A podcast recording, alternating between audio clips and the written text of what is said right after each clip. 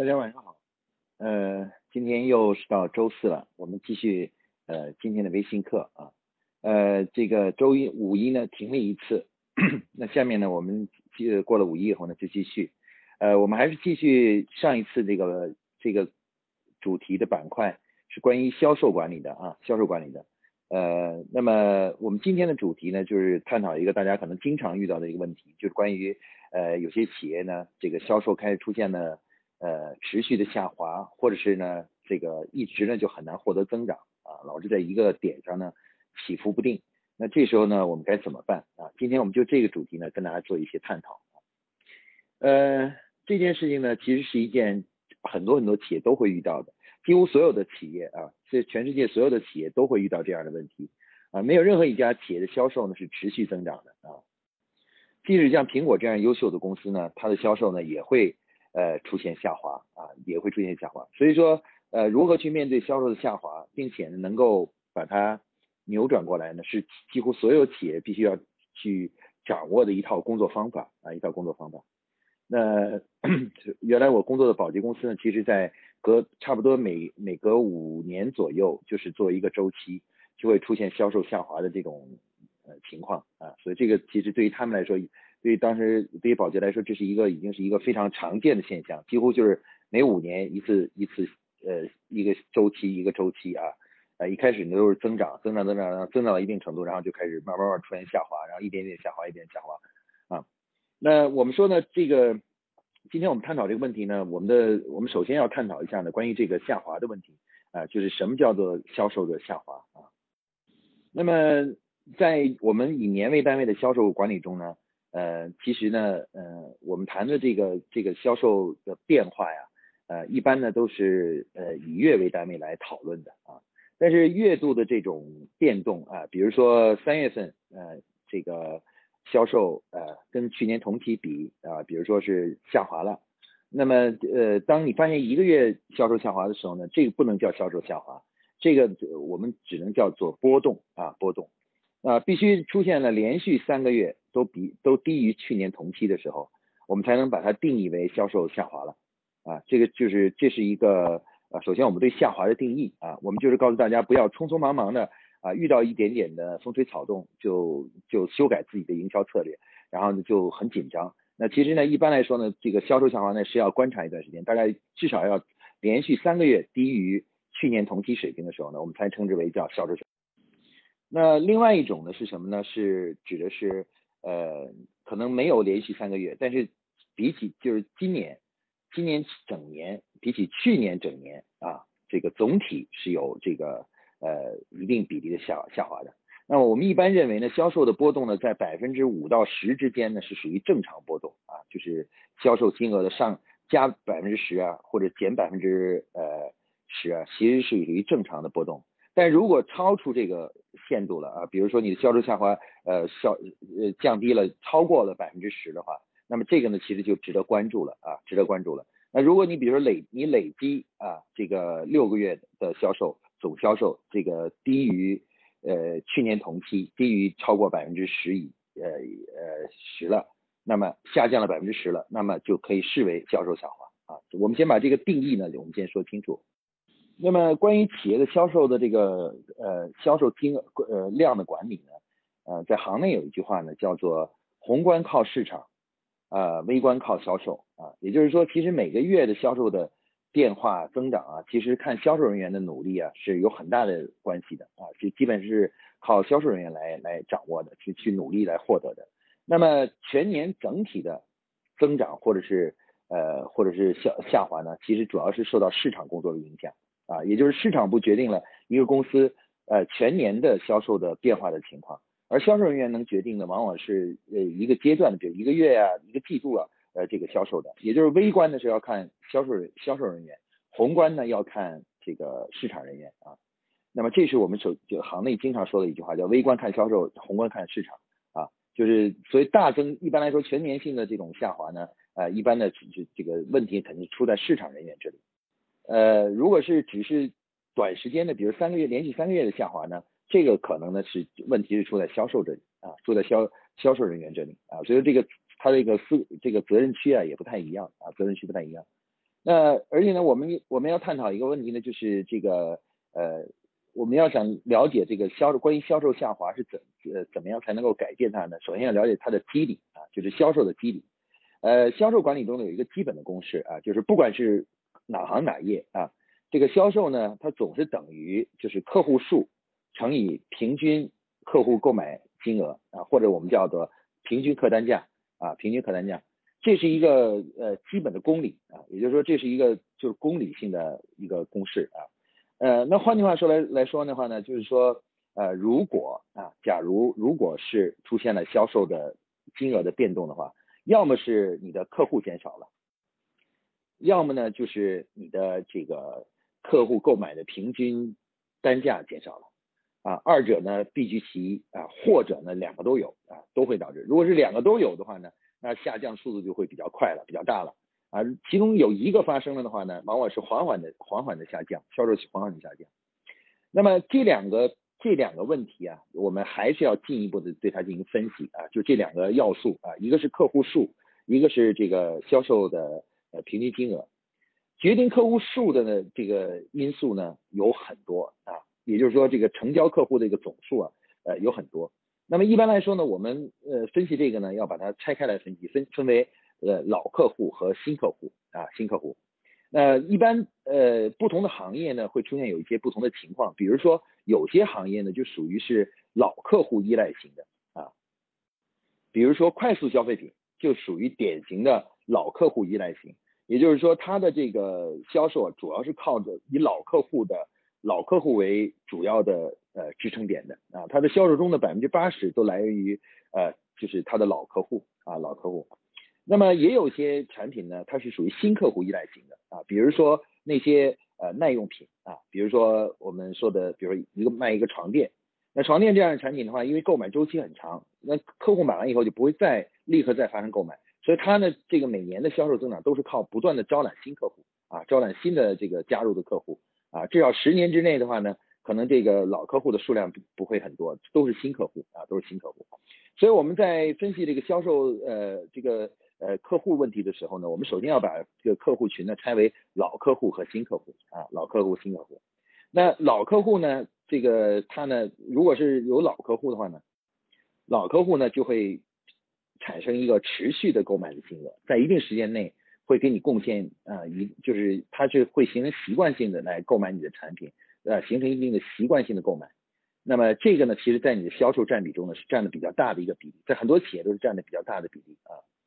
呃，另外呢，新客户呢，其实它就是涉及到新客户的一个平均的成交金额啊，新客户也有一个平均成交金额。那这个客户新客户数呢，乘以这个平平均金额，呃，再加上老客户呢，乘以他的这个日常消费金额啊，就月度消费这消金额，基本上就可以得出一个新的公式啊，就是。呃，把新客户和老客户分开，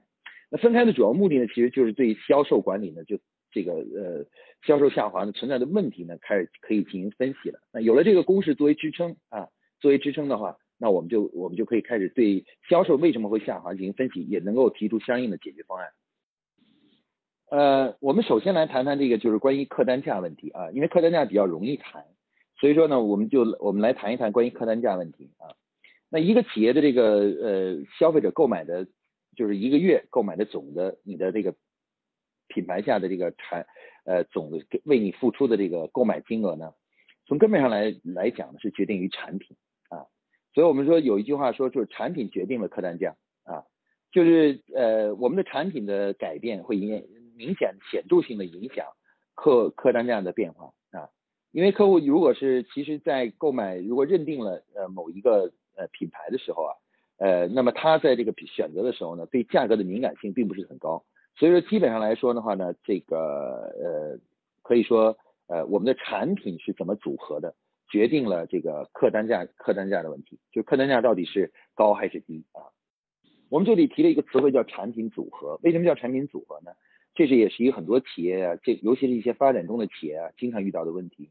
嗯，我们实际上一个企业的发展呢，是需要多元化的产品啊，多种不同的产品进行组合，在一个如果你是一个品牌的话呢，一个品牌下的多个不同的产品进行组合获得销售的，也就是销售的重担呢，一般来讲呢，很不应该压在某一个产品上，但是我们现在国内很多企业呢，就是把销售都就压在某一个具体的产品上。那么一旦出现了这个问题的时候呢，一旦是你把这个某个这个呃某个那个什么，就是呃具体的呃某个具体的这个就是这个呃销售问题呢，就销售呢都都压在某个具体的产品上的时候，其实就会产生一个问题，就是呃我们就开始呢就呃减少了新产品的引入啊引入。而往往新产品的引入呢，是导呃导致这个带来长期的销售增长的一个重要的一个力量啊。那如果一个企业始终依赖于某一个老产品，老是期望这一个老产品就一直会卖得很好的话，那么这家企业呃很快就会经常会遇到销售下滑的现象啊。因为这个嗯不管是这个产品再好，当它销售到一定规模的时候，它就会达到它的天花板。啊，那么那么后剩下的呢，就只有下滑了。所以我们说，呃，客单价的问题啊，其实从本质上来讲，为什么是由产品组合组成的呢？就客户到底呃花多少钱来买你这个品牌的产品，其实跟你的产品到底有什么样的，有多少种，是否能满足他的需求呢，有着非常啊必然的联系啊，有着很必然的联系。那这个必然的联系呢，我觉得是是就是呃，消费者如果是喜欢你的品牌，那么他如果你产品种类多。那是客单价就可以持续。在这里呢，我举一个小的例子啊，就是呃，我们呃目前正在合作的一家企业，也是很做的很好的一家企业，就是蓝角落啊，蓝角落这个品牌。蓝角落品牌那天我去参观他们的店的时候，我就发现一个很有意思的事情，就是呃，他们原来是卖这种生活家居的收纳用品的，但实际上我后来进去以后，就是看他们的直营，就是那种线下店的时候，我就发现那里摆了一个货架，上面放的是呃盆栽啊。还有这个就是还有这个小食品，各种进口的小食品。后来我就问他们说：“我说你们为什么要把这些，尤其那小食品，你为什么要摆这里？”他们说的很简单，他说：“我们突然发，我们不小心发现了这个这个这个到我们店里来的客户买这个盆栽，以及买这个小食品，比买那个收纳的产品还要更多啊！它的它的整个量很大很大啊，很大很大。那大家可以看到，于是他们就开始把这个产品呃，就是摆到货架上去了。”那这样一个产品的引入呢，使得客户呃这个购买的那个总的单价和频次呢都会增加啊都会增加。所以我们说呢，其实当我们如果研究销售的时候，我们一定要首先要研究是客户数的变化呢，还是客单价出现了问题。如果是客单价出现了问题的时候呢，我们一定要赶快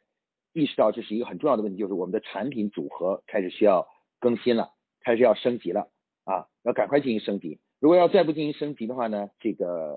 这个客单价就会持续下滑啊，持续下滑。那客单价下滑的话，即使你客户数稳定的话呢，你客单价下滑呢，销售也是下滑的啊。所以说我们说，第一个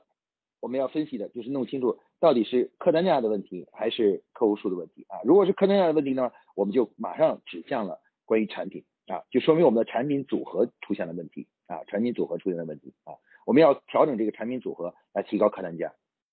那有的同学可能会说了，王老师，我能不能通过提价来提高客单客单价啊？那事实上呢，每一个品牌呢都有自己的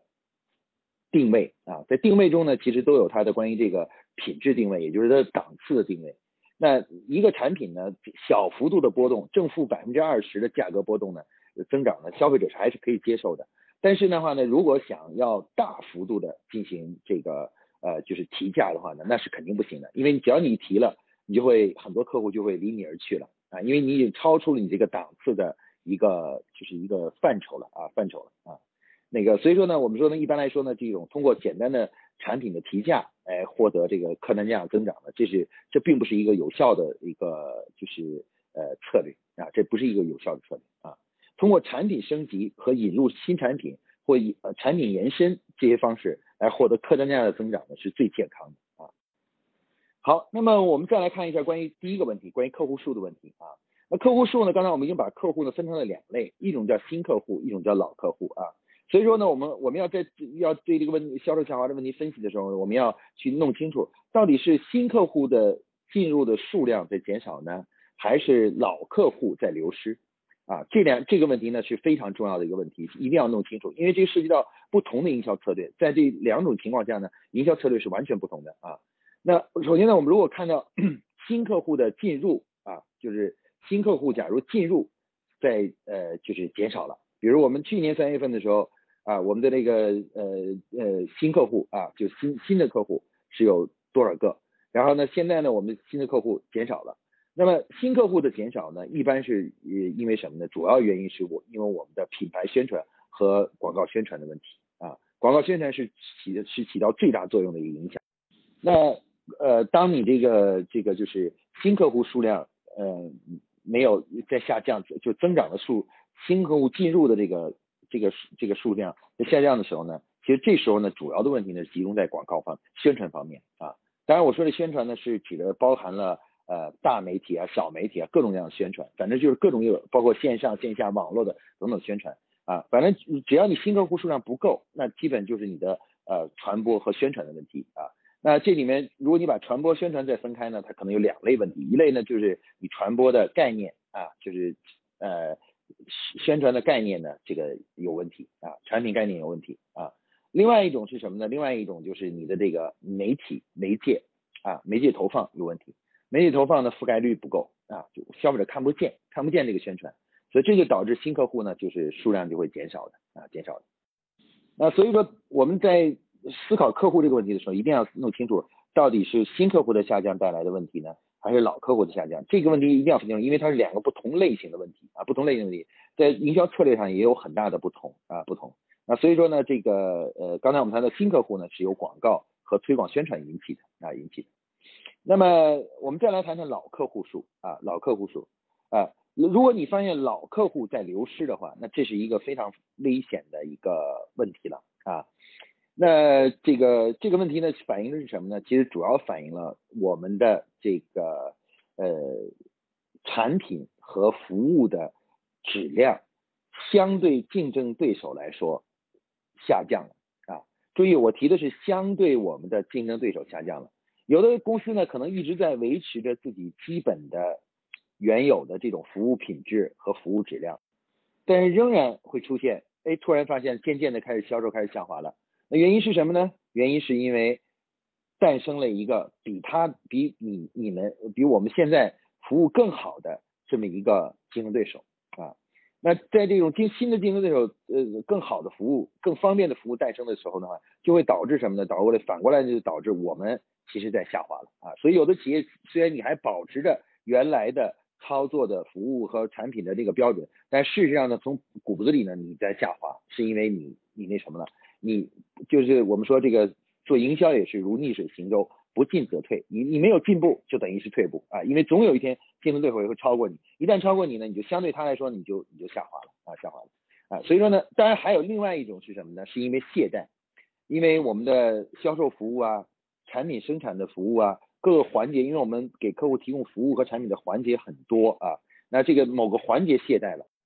啊，那某个环节出现了那个懈怠以后的话呢，老客户呢突然感觉到你的服务或者产品质量不如以前了，你知道？不如以前了。那当这这种情况出现的时候呢，我们要把整个客户的整个服务的体系呢，认真的检查一下。同时呢，还要检查一下这个竞争环境啊，竞争环境啊。当我们发现老客户在降低的时候呢，我们通常会做两件事：第一是研究一下是否诞生了更强有力的竞争对手啊，强有力的竞争对手啊，是不是他我们的产品相对竞争对手提供的服务和产品来说已经开始下滑或落后了啊？然后呢，另外一种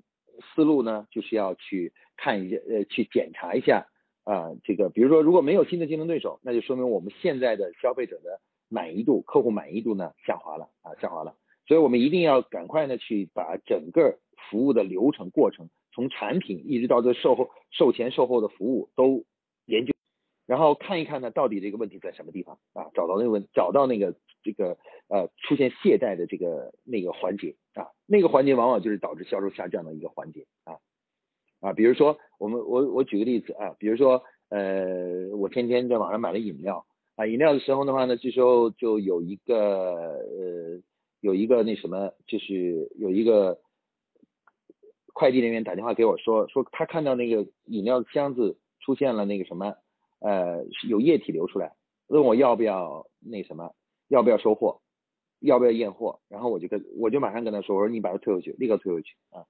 那那既然大家看到这个过程，我不知道这个具体原因是什么，但是大家看到这是一个肯定是某一个环节出现了问题，最后导致了什么呢？导致了这个产品呢出就是到我手之间到我手的时候出现了问题。那这时候呢，呃，我就必须得，我们就得赶快检查到底是原因是什么啊，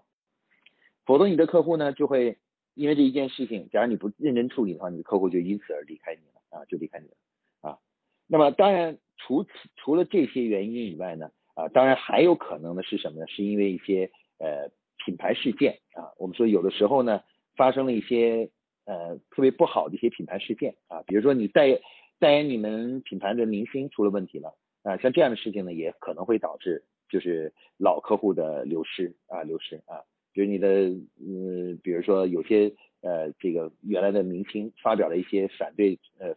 呃，就是亲日的这些这些言论啊，那这样的话就导致他代言的很多品牌的老客户呢，开始离他而去了，因为老客户觉得不能接受这种这种东西啊。那我们可以看到这，但是这种情况呢是比较容易察觉的，因为这个其实你不用研究你也可以知道的啊。所以我刚才讲的那个内容呢，是一般来说呢，如果你不深入研究呢，还不一定能够弄清楚。所以概括起来呢，呃，讲到这里呢，概括起来呢，其实呃。我们研究销售下滑的问题呢，说白了呢，其实就是三个问题啊。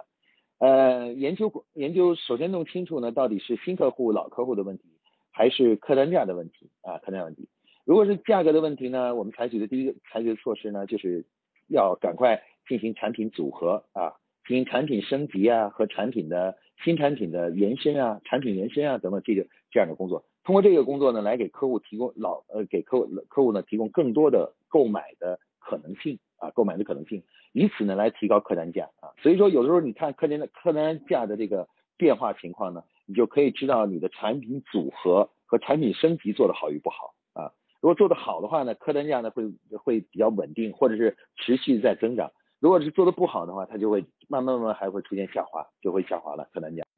那另外一个研究的话，就是研究刚才我们说的客户情况啊。那新客户如果减少的话呢，我们就开这个呢就去看广告呃广告宣传啊推广的问题啊。一个是研究媒体的到达情况，另外一个就是广告概念的打动力啊。这两个是导致这个就是新客户介入的一个非常重要的两大要素啊，这两两个要素啊。然后呢，如果出现老客户数的这个下滑的话呢，那我们要研究的是什么呢？就研究的是。呃，第一，我们的产品和服务啊，这个是不是存呃出现中间有些环节出现懈怠啊？懈怠，找到那个懈怠环节，把它赶快改进过来啊。然后呢，真诚的向客户道歉，然后止住老客户的流失的这样的一个东一个情情况。然后当然还有另外一种情况呢，就是说啊，这个我们自己的服务水平还是保持原来的，但是诞生了一个强有力的竞争对手，那我们需要赶快调整我们的产品服务，就追上那个竞争对手。那么我们今天所讲的这个关于这个销售下滑的这个这个问题的这个整体研究的话呢，呃，其实呢，呃，很多企业呢每年呢都是以这种年度调研的方式啊，也就是相当于给自己的市场情况呢做一次体检啊，通过一次体检就弄清楚了，相对上一年来说啊，刚才是到底客单价的问题呢，还是客户数的问题呢，还是新客户的问题呢，还是老客户问题？通过一次市场调研就可以了解了啊。当然，如果我们要在比较短期内，呃，这个就是呃，这个这个就是呃，弄清楚这个问题呢，那我们就得需要我们的销售人员或者市场人员呢跑下去，然后来进行这个就是这个呃，找一些客户进行一些调研，那弄清楚，哎，到底是有没有看看是这个新客呃新客户是这个数量是不是减增呃增加了还是减少了，老客户是增加了还是减少了？然后还是这个什么呃客单价情况怎么样？哎，需要调研一下。比较系统的办法呢是，就是每年啊，在每年的大约九月份左右啊，做一次调研啊。根据这次调研呢，来去看一下，就是这个我们现在营销存在的问题在哪里。啊，根据刚才我们所提的这个，找到营销中最关键的问题，然后呢，基于这个关键问题的话呢，然后呃来再反思一下我们现在目前的营销策略啊。但是说到最后，反正呃刚才我们说了这个。这个销售这个东西，你说复杂也复杂，说简单也简单。简单就是反正你考虑的问题就两个问题，一个是客户数，一个客单价啊。然后客单价就是产品问题，客户数呢就是呃服务啊、服务质量啊，这个还有包括这个什么，可能是广告宣传的问题。就这样，大概就是这样一个基本的一个模型啊。我今天呢用希望呢用比较简单的方式呢跟大家去阐述这个问题啊。其实有的时候我们呃容易呢一头呢就扎到了。呃，很多很多细节或近期发生的事情。我们喜欢把一些近期发生的事情和销售的变化呢联系在一起啊，而且有很多呃人员呢呃比较倾向于把销售下降的因素呢归于市场环境的变化啊，但是我我想告诉大家是，其实呃市场环境的变化呢是呃不是任何一家企业能够改变的啊。啊，那么但是一个企业呢呃为为什么有的企业即使市场环境变化，销售也不会受到很大的影响呢？主要是原因是这家企业这个不断的持续的去改呃改善自己啊，不断努力自己。所以我们经常说一句话，就是说呃你你销售下滑了，你去呃怨环境怨社会是没有意义的啊，怨社会是没有意义的。你最好的办法就是找自己工作中可以提升和改善，可以呃可以这个提高的部分，把这个的工作做好了，自然而然销售就就起来了啊。即使别人下滑，你也不见得就会下滑。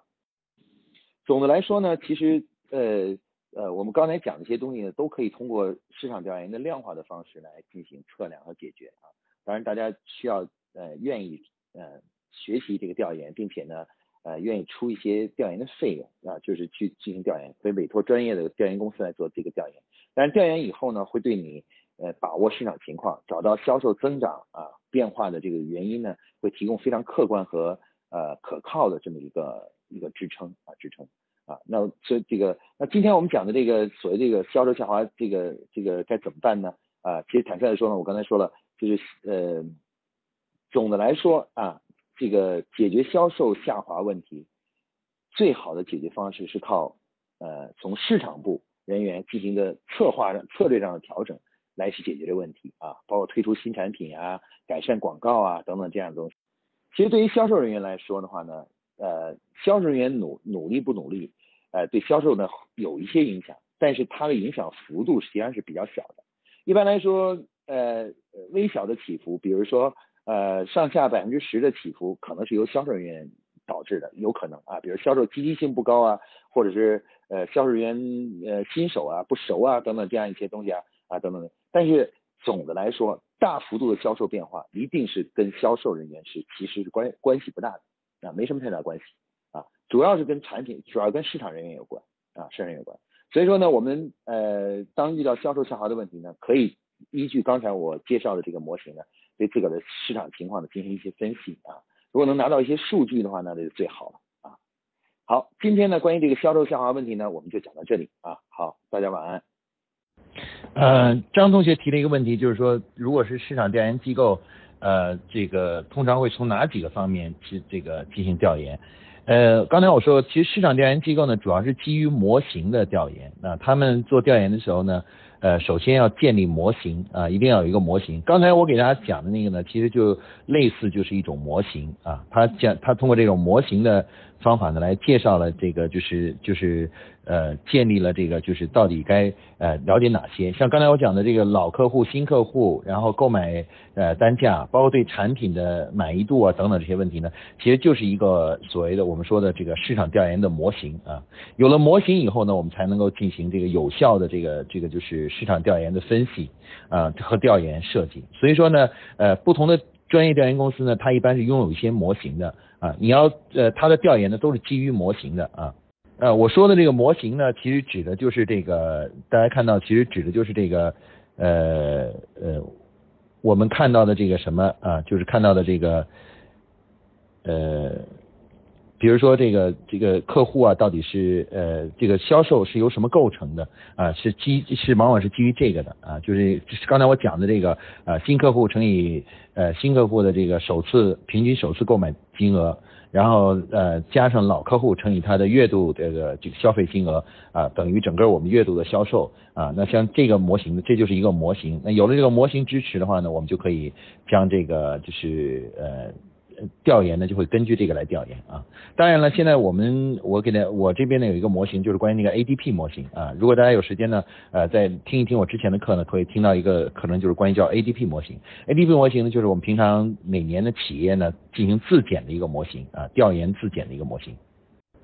那么这个呃，当然了，我提这个模型 ADP 模型只是模型的一种而已啊。这个呃，可能还有其他企业呢也会提出其他的模型啊。这个确实不同的市场调研公司呢，有的时候他们自己建的模型呢，呃，稍有一些不同啊，所以他们在调研设计上的话，就是呃每个公司的调研设计其实都是基于自己的调研模市场调研模型的，只要模型确定了以后呢，它的那个问卷啊，包括访问什么信息啊，都会基于模型来内容。所以说我们探讨说这个方面问题呢，就看你用哪一个模型了。那如果刚才我像我刚才讲这个模型的话，就是这个 ADP 模型，它是另外一个模型啊，它一般主要问的问题就是比如说问呃有多少客户知呃知名度啊，然后尝试率啊。然后重复购买率啊，然后这个还有就是忠诚度啊，呃选择集合呀，还有就是包括呃平均购买金额呀等等，就问这样一些问题。那是它因为它是基于这个这样的模型来来诞生的